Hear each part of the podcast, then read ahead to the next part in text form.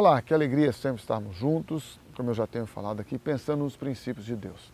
Hoje eu quero pensar um pouquinho com você a respeito de relacionamento conjugal. Eu sei que não é fácil a vida conjugal, construir um relacionamento e que muitas vezes este relacionamento, esta construção não termina, a gente sabe disso. Eu já convivo com gente, eu já vou fazer 28 anos de casado daqui a uns dias, mas convivo com gente que já fez bodas de ouro, eu já fiz bodas de prata, tem gente que já fez bodas de ouro, 50 anos, e tem outros que já estão tendo o privilégio e a bênção de viver mais. E se você perguntar para alguém que casou há um mês, há um ano, há 10 anos, há 20, há 30, 40, 50 anos, você vai descobrir uma coisa interessante. Eles ainda estão sendo aperfeiçoados. Eles ainda estão aprendendo a aceitar um ao outro, a ceder, a flexibilizar, a ajustar, para que haja harmonia, para que haja é, prazer em estar junto. Casamento não é algo que você constitui estabelece de forma plena no altar. Não, esqueça isso. Ali é o início de uma aliança, de um compromisso, onde você empenha a sua palavra e que deve ser honrada por causa daquilo que você entende que é Deus que é testemunha entre ti e a mulher da tua mocidade.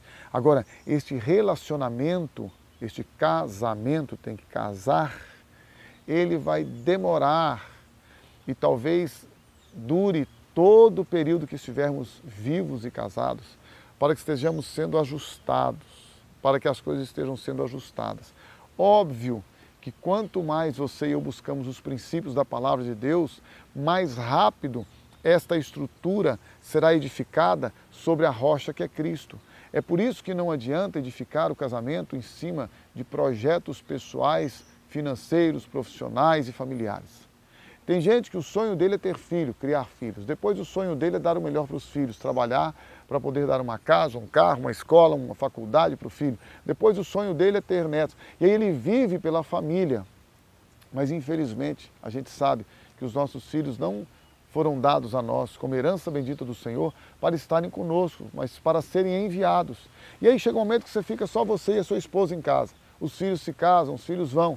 E aí você percebe então e entende que você já não conhece mais aquela pessoa que está com você há 10, 15, 20, 30 anos. Por quê? Porque não houve um trabalho de edificação, de harmonia, de unidade conjugal. Entenda, casamento é relacionamento e relacionamento depende de diálogo, de comunicação. E nós precisamos aprender que comunicação não é aquilo que eu falo, mas aquilo que as pessoas entendem que eu falo. E no casamento não é diferente. A gente precisa ter paciência, a gente precisa conversar e conversar muito.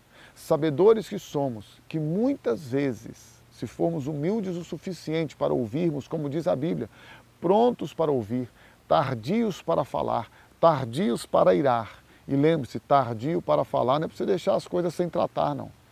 Porque às vezes a gente tem essa mania, né? Ah, a gente usa o silêncio como arma de vingança a gente se cala, não trata do assunto. E aí o outro cônjuge que quer falar, que quer tratar, morre, porque ele quer acertar as coisas e o outro lado se cala. Muitas vezes nós agimos com sarcasmo. E tudo isso vai detonando, vai minando o nosso relacionamento. Relacionamento conjugal precisa de uma boa comunicação. E esta boa comunicação só se dará se você e eu estivermos dispostos a ceder. É verdade, tem que ceder, tem que ouvir, tem que ter tempo com qualidade. Aí as coisas começam a se ajustar.